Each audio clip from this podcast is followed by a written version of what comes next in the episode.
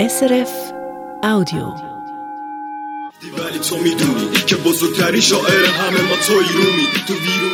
Diesen Song widmet der iranische Rapper Yas dem Dichter Jalal ad-Din Rumi.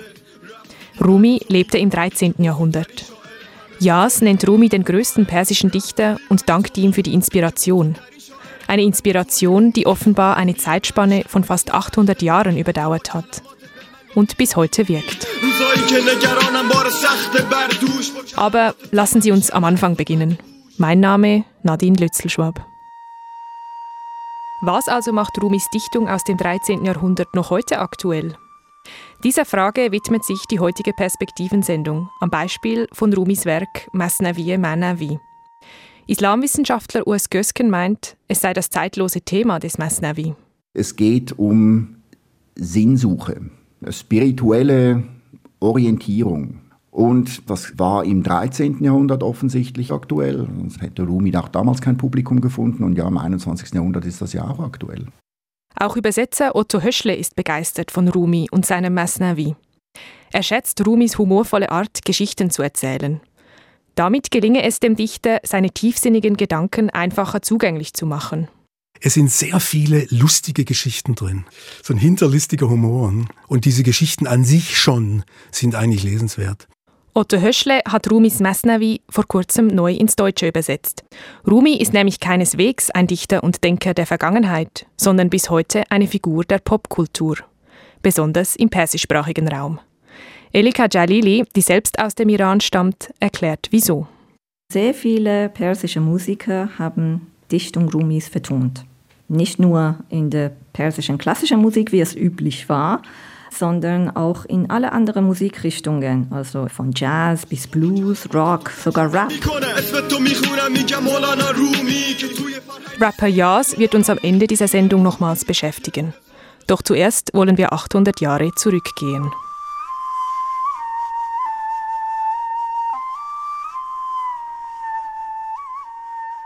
Jalal ad-Din Rumi. Er wurde im Jahr 1207 in Balch im heutigen Afghanistan geboren. Zunächst trat er in die Fußstapfen seines Vaters. Der war ein bekannter islamischer Rechtsgelehrter und Theologe. Rumi studierte also in den 1220er Jahren Recht und Theologie an der Hochschule in Konya in der heutigen Türkei. Dass aus Rumi ein Mystiker und Dichter wurde, dafür war die Begegnung mit Shamseddin Tabrisi ausschlaggebend. Urs Gösken, Islamwissenschaftler an der Universität Bern, erklärt wieso. So in mittleren Jahren ist er dann von einem charismatischen, mystischen Geliebten namens Shams auf den Geschmack der Mystik gekommen, hat sich aber selber nie als mystischer Meister gesehen, sondern hat immer andere, unter anderem diesen Shams, als Meister äh, verehrt. Und ähm, es seien diese anderen mystischen Meister dann auch gewesen, die ihn auf den Gedanken gebracht haben, diese äh, mystischen Gedanken in Gedichtform äh, zu erzählen. Aber das wollte er eigentlich auch nicht. Er wäre lieber äh, bekannt geworden als ja, Verfasser von äh, theologisch-mystischen Traktaten, also völlig prosaisch. Aber wie er selber in einem Gedicht sagt, ja, die Leute hören halt gern Verse und die haben gerne so unterhaltsame Geschichtlein, nicht wahr? Also gebe ich ihnen halt das und äh, tiefer Blickende, die merken dann schon, dass es nicht nur um Unterhaltung geht. Die Dichtung war für Rumi also immer auch ein Mittel, um seine Erkenntnisse über islamische Mystik zum Ausdruck zu bringen. In der islamischen Mystik geht es kurz gesagt darum, als Individuum näher zu Gott zu kommen. Um dies zu erreichen, muss der Mensch lernen, sich vom Streben nach materiellen Dingen zu lösen. Zu den mystischen Praktiken gehören zum Beispiel auch der rituelle Drehtanz des Mevlevi-Ordens in Konya. Der Mevlevi-Orden wurde von den Nachfahren Rumis gegründet und bezieht sich auf Rumis Schriften. Rumi war also selbst auf der Suche nach Gott und er verarbeitete diese Sehnsucht nach Gott literarisch. Aber wie? Was er da mitteilt, ist das, was man, das ist nicht mal was exklusiv Islamisches, was man als Liebesmystik bezeichnen könnte. Also das Verhältnis des Menschen zu Gott wird gleichnishaft ausgedrückt als das Verhältnis eines Liebenden zum Geliebten. Damit war Rumi im 13. Jahrhundert nicht allein. Die Gottesliebe als Liebe zwischen zwei Menschen auszudrücken, das taten zeitgleich auch jüdische und christliche Mystiker. Während christliche Mystikerinnen vor allem Christus mit Zärtlichkeit verehrten, stand in der mittelalterlichen Mystik von Juden und Musliminnen der eine und einzige Gott im Zentrum leidenschaftlichster Verehrung. In der islamischen Mystik ist das Geschlecht der geliebten Person oft unklar. Mal beschreibt der Dichter den Bartflaum seines Geliebten und dann wieder die Brüste seiner Geliebten. Urs Gösken erklärt, was es damit auf sich hat. Letztlich geht es nicht einmal um die geliebte Person. Die geliebte Person ist ja selber nur eine Metapher für die Liebe. Und die geliebte Person, wenn man schon bei Personen bleibt, die ja letztlich gemeint sein müsste in mystischer Liebesdichtung, ist ja Gott. Und Gott hat bestimmt kein Gender. Denn Gott ist eben nicht geschaffen, sondern Gott ist der, der Schöpfer. Was jetzt wieder gegendert war, aber es ist ein schöpfendes Prinzip. Im Islam werden Mystikerinnen und Mystiker auch als Sufis bezeichnet. Und zwar, weil sie oft ein einfaches Gewand aus Wolle trugen. Suf ist nämlich das arabische Wort für Wolle. Heute werden der Sufismus und der orthodoxe Islam oft als miteinander unvereinbare Gegensätze gesehen. Zu Rumis Zeiten war das noch anders. Man muss nicht entweder ein Mystiker sein oder ein Theologe, sondern man konnte, die Karriere von Rumi beweist das, eben beides sein. Das hieß aber nicht, dass die Vertreter der Orthodoxie alle mystischen Praktiken begrüßten. Suspekt war einigen Vertretern der Orthodoxie besonders, dass in der Mystik das Verhältnis zwischen Mensch und Gott als eine Liebesbeziehung aufgefasst wurde und nicht als ein Gehorsamsverhältnis. Aber solange die Mystik sich als Ergänzung zum religiösen Gesetz der Scharia verstand und nicht als deren Ersatz, stand sie nicht im Widerspruch zur Orthodoxie.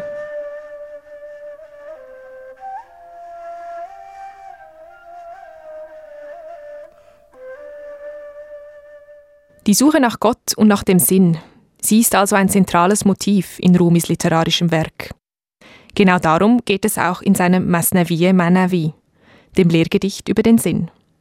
Es handelt sich um Rumis letztes Werk, das er kurz vor seinem Tod im Jahr 1273 vollendete. Vor kurzem hat Otto Höschle alle sechs Bände des Masnavi ins Deutsche übersetzt. Es ist dies auch die erste Gesamtübersetzung in Versform ins Deutsche überhaupt. Erschienen ist sie 2020 und 2021 im Chalice Verlag. نی حریف هر که از یاری برید پرده هایش پرده های ما درید همچونه زهری و تریاقی که دید همچونه دمساز و مشتاقی که دید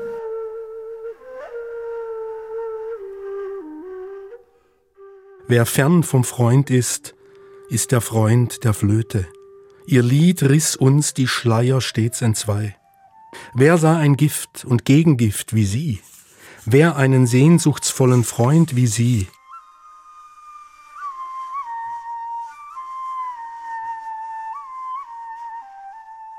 Das war eine kurze Kostprobe aus Rumis Masnavi. Auf Persisch gelesen von Elika Jalili, auf Deutsch von Otto Höschle. Ich stelle mir die Übersetzung eines so hochpoetischen Textes schwierig vor. Übersetzer Otto Höschle stimmt mir zu und erläutert, Rumis Sprache ist ja in mancher Hinsicht sehr komplex. Erstens mal, er braucht sehr viele arabische Wörter, vielleicht mehr als der durchschnittliche Gelehrte oder Dichter seiner Zeit. Dann hat er eine Unmenge an Wortspielen. Man kann sagen, die, die Reime an sich äh, gehen schon in Richtung Wortspiel häufig. Und das Tolle ist, dass er noch viele Binnenreime macht. Und das sind lauter Dinge, die man im Persischen ganz toll kann. Auch die zahlreichen Bedeutungen, die ein einziges persisches Wort im Deutschen haben kann, stellten für den Übersetzer eine Herausforderung dar. Die Wörter sind ja unheimlich vieldeutig.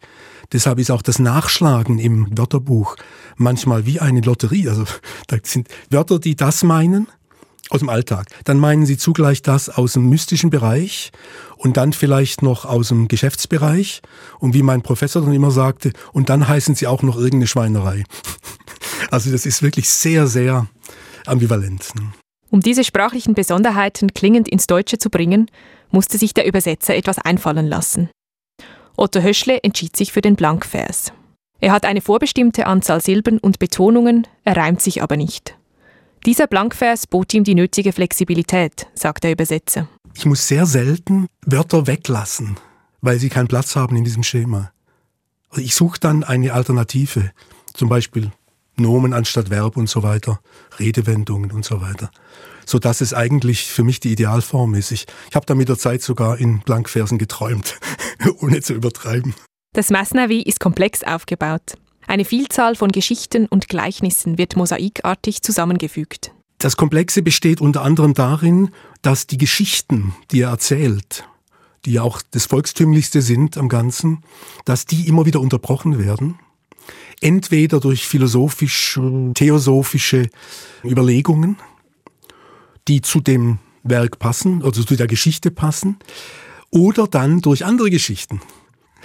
Aber es ist natürlich ein unheimlich reizvolles Spielchen, das er da treibt.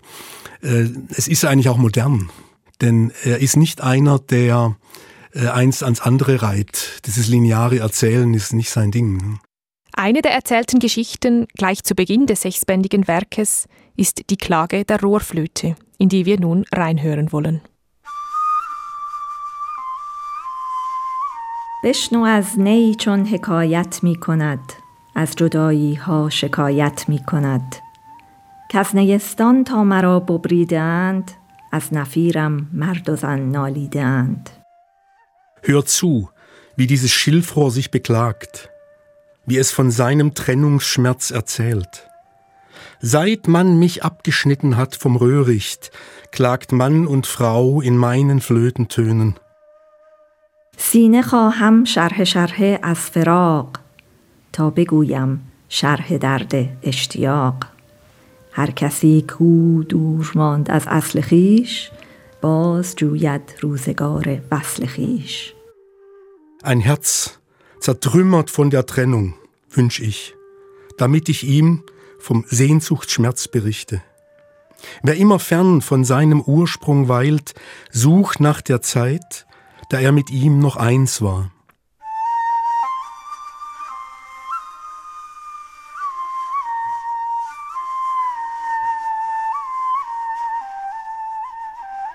Am Anfang der Erzählungen im Mesnavi steht also die Klage der Rohrflöte. Das ist natürlich kein Zufall.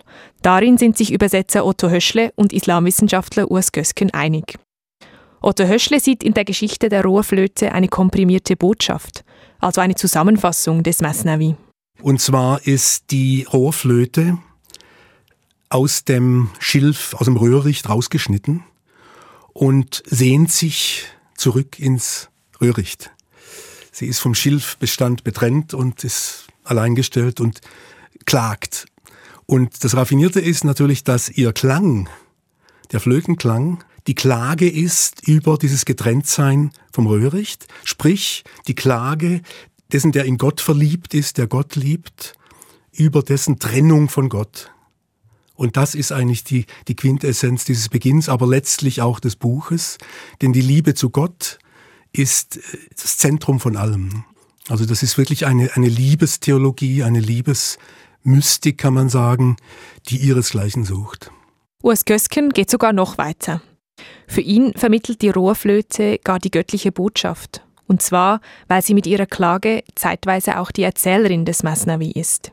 Schon das ganze Masnavi selber ist eigentlich eine riesen Rahmenerzählung, denn ähm, es ist eigentlich das Schilfrohr, durch das der Atem des Flötenspielers geht oder eben die Hülle, die unbelebte Hülle des Menschen, durch die der Odem Gottes zieht, damit der Mensch erschaffen und belebt wird oder beseelt wird, von dem er sich das ganze Masnavi erzählen lässt, der, äh, der Rumi. Die Rohrflöte macht also selber die schmerzliche Erfahrung, von ihrem Ursprung, dem Schilfrohr, getrennt zu sein. Genauso ergeht es dem Sinnsuchenden, der getrennt ist von Gott. Andererseits vermittelt die Flöte mit ihrer Klage überhaupt erst die Geschichte, eben das Masnavi, über die Suche nach Gott. Ganz schön raffiniert und komplex. Zum Glück sind da auch noch die humorvollen Geschichten. Sie sollen den Kern der Botschaft leichter zugänglich machen.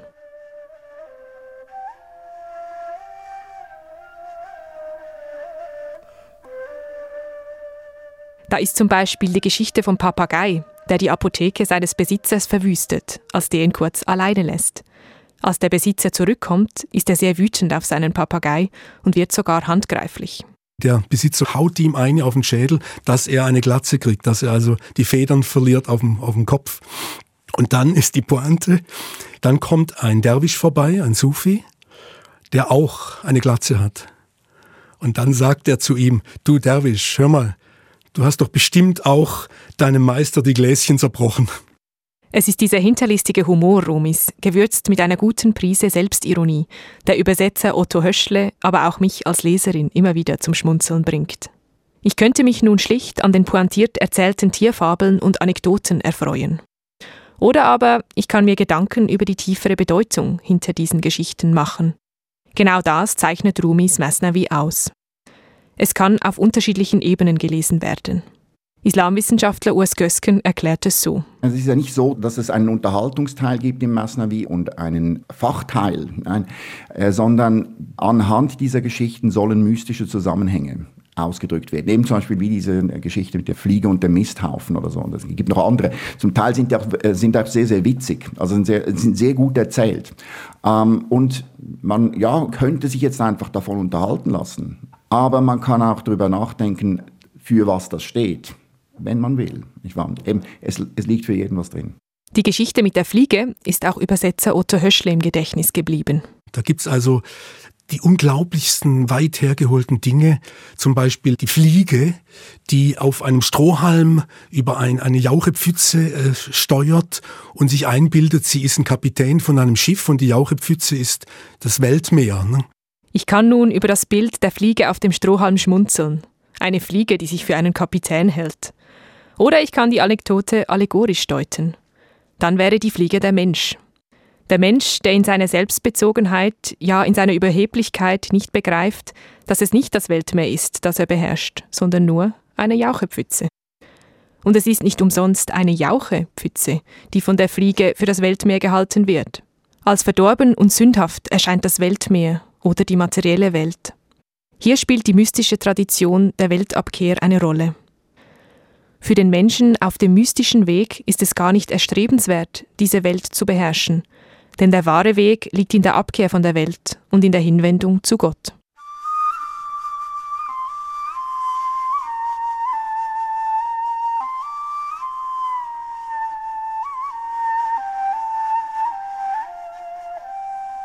Mit Rumi kann man also in philosophischen Sphären schweben oder schmunzeln oder sogar erröten, sagt Übersetzer Otto Höschle. Man muss jetzt auch sagen, manchmal kippt das Lustige und Volkstümliche, das immer wieder vorkommt, das kippt manchmal wirklich ins Obszöne um.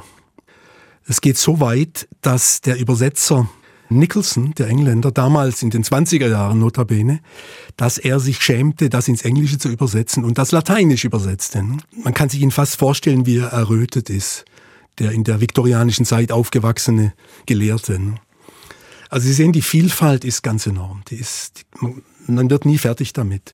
Beispiele für solch zotige Textstellen sind etwa die Ratschläge, die ein Vater seiner Tochter gibt, wie sie Sex haben kann, ohne schwanger zu werden. Der Vater rät ihr, Kommt die Verzückung, der Erguss, die Freude, hast du dich gleich vor ihm zurückzuziehen? Die Tochter antwortet, Wie weiß ich, wann er sich ergießt? Verborgen ist das, nicht vorhersehbar. Darauf der Vater, Wenn seine Augen sich verdrehen, weißt du genau, jetzt kommt er zum Erguss. Was beim Übersetzer Nicholson Anfang des 20. Jahrhunderts Schamgefühle hervorrief, wurde von Rumi noch unverblümt beschrieben. Neben diesen zotigen Geschichten, den humorvollen Anekdoten und der Suche nach Gott ist in Rumis Masnavi auch noch anderes Thema. Der Koran zum Beispiel, so Übersetzer Otto Höschle. Andere Dinge sind einfach Anekdoten über Menschen. Und die zieht er überall her, aus der ganzen damaligen äh, Welt des Denkens und der, der Kultur. Äh, natürlich sehr viel vom Koran. Und da baut er dann Geschichten ein über Propheten vor allem, zu diesen Propheten gehört übrigens auch Jesus. Den mag er ganz besonders als letzter Prophet vor Mohammed. Und ähm, er macht dann aus diesen Geschichten, die im Koran vorkommen, macht er geradezu neue Geschichten, indem er sie ausmalt, indem er Sachen dazu dichtet. Ne? Auch Islamwissenschaftler Urs Gösken gewann bei der Lektüre des Masnavi diesen Eindruck. Wenn man das Masnavi durchliest, dann stößt man dauernd auf Koranstellen. Und diese Koranstellen, die werden dann mystisch gedeutet. Und also ich bin nicht sicher, also ich bin fast durch, aber vielleicht habe ich jetzt, ohne es zu merken, den ganzen Koran auch noch gleich gelesen, weil es kommt kaum je dieselbe Stelle zweimal. Man könne das Masnavi also auch als mystischen Korankommentar verstehen. Dies taten Gelehrte und Dichter im Nahen Osten bereits wenige Generationen nach Rumi. Vom Dichter und Mystiker Jami, der im 15. Jahrhundert lebte, ist die Aussage überliefert, Rumis Masnavi sei der Koran auf Persisch.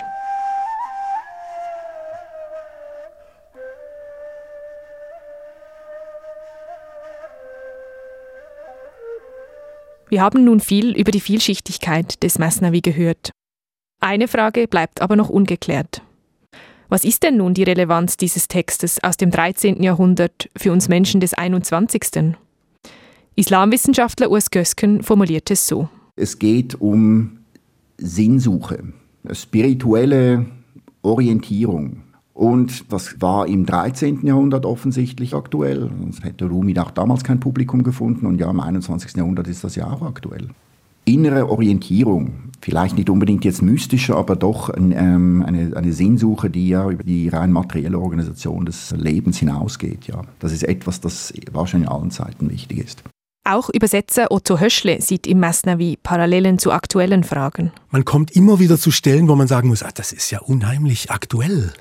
Zum Beispiel die ganze Sache mit dem hirnlosen Nachbeten von irgendwelchen theologischen Dogmen. Ne?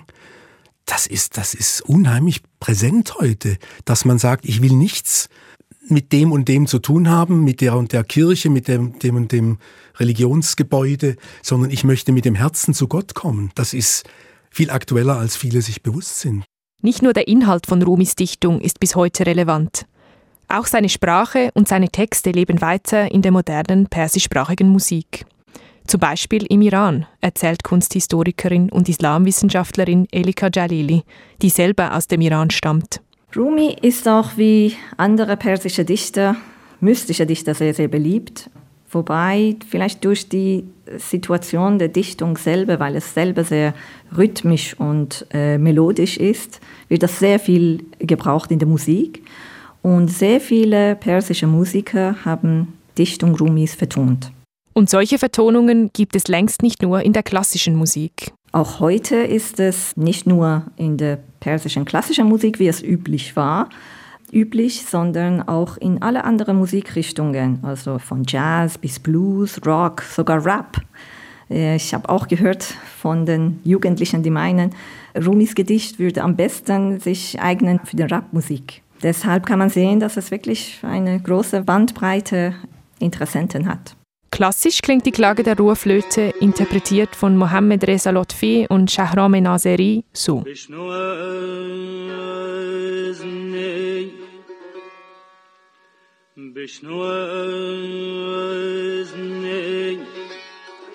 چون حکایت می Wer sich mehr für Jazz interessiert, findet bei der Sängerin Rano Farhan die Vertonung eines Gedichtes aus Rumis Werk Divane Shams.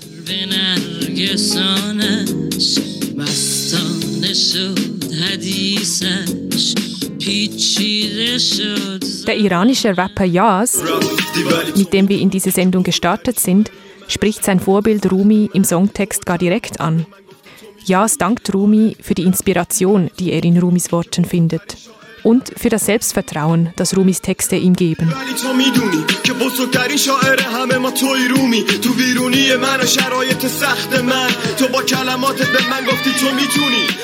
Wörtlich rappt Jas zum Schluss des Ausschnitts. In deinen Worten sagst du zu mir, du kannst es.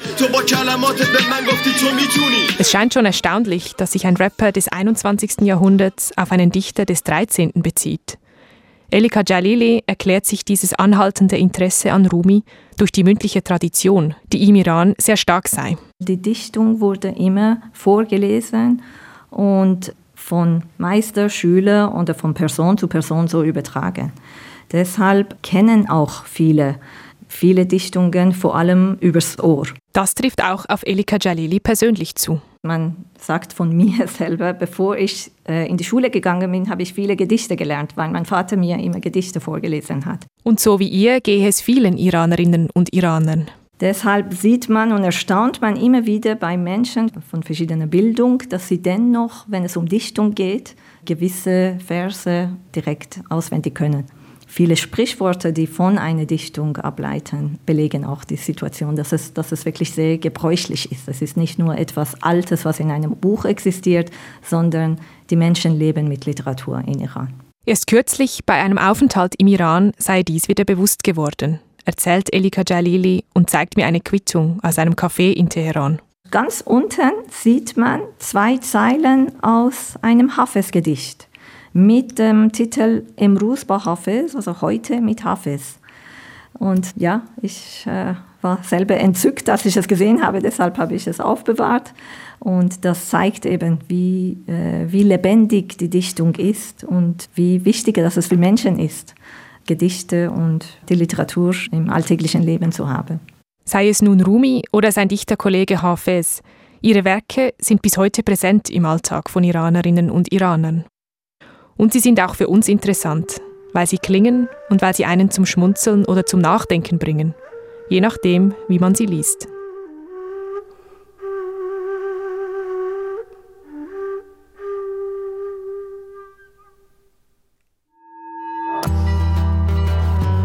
Das war ein Podcast von SRF.